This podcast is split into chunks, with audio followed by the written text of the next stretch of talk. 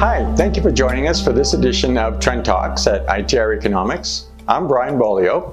I'm the CEO and the Chief Economist for ITR Economics, and we're really happy that you could join us. This there's a very important subtle trend going on right now, and that's really what uh, we want you to be aware of. Uh, the retail sales numbers, it's, it's, it's all a matter of how you look at them in terms of what you get out of them and, and what you understand the trend to be. If you just look at the data, uh, it's probably the seasonally adjusted data from the uh, government, which is probably not the best way to do it. Uh, we use not seasonally adjusted. And we don't look at just the data. We, of course, look at the rates of change. If you look at just the data, you're going to see that it was a record high. So you think, well, that's great, record high. The economy is doing fine. Except it's not as good as it looks on the surface if you start looking at the rates of change, you'll see that the slope of the data rising is definitely bending over. We're not rising as fast as we used to. We call it decelerating rise. It's, it's akin to when you're um, approaching an intersection and you want to slow down or you're approaching a stop sign. You don't immediately hit the brake, right? You first take your foot off the accelerator. The car's still moving forward, but you're decelerating as you go forward. That's exactly where we are with this economy right now.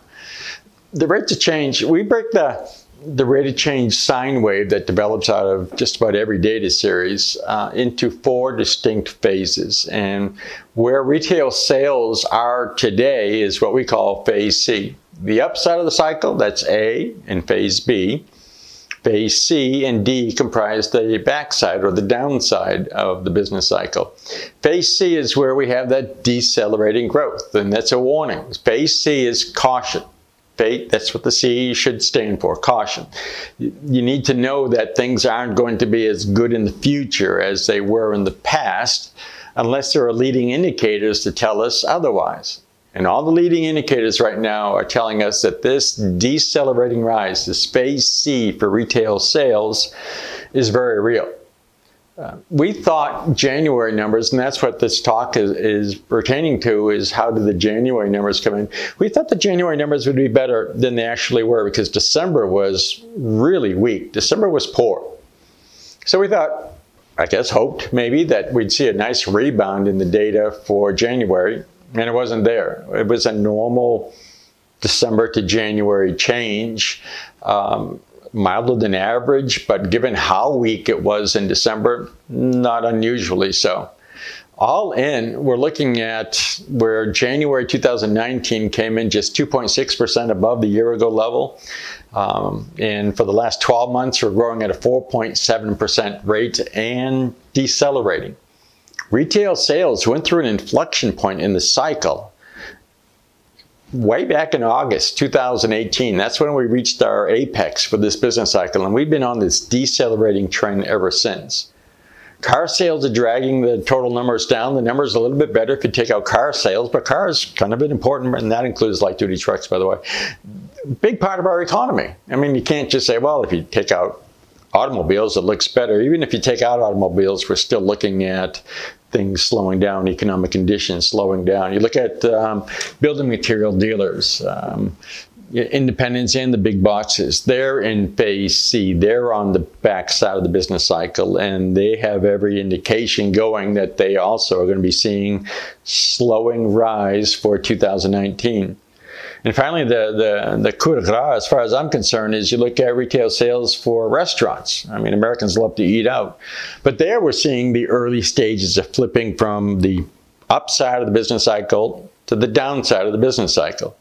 We have uh, a 312 rated change that has moved below the 1212. And if you've heard an ITR economics speaker, you know that's a negative rate of change signature. It's one of our checking points. So even restaurant retail sales, which is usually the last one to come uh, through the reversal at high, is moving in that direction. If you just look at the data, you're not going to get that foresight, which is why we are using rate of change so much as a tool here.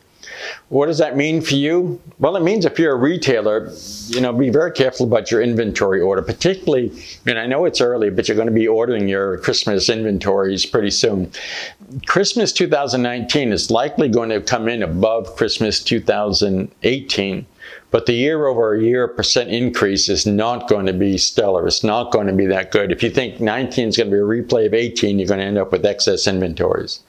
If you're a manufacturer selling into the retail market, understand they're going to be placing smaller orders. They're going to be more cautious. They're going to be more last minute, perhaps, in uh, what they are ordering and what they need.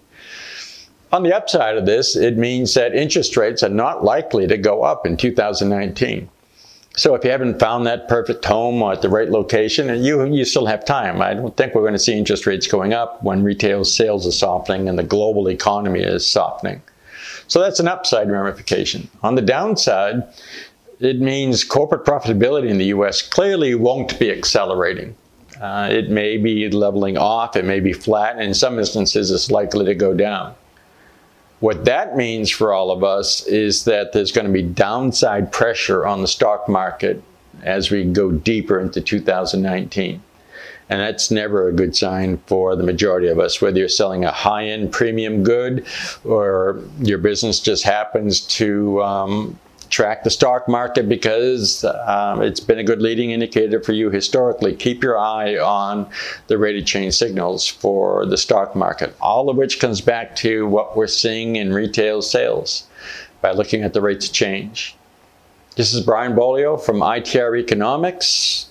Rate of change, providing you foresight so that you can take action and keep that bottom line alive. Thanks for listening. See you next time.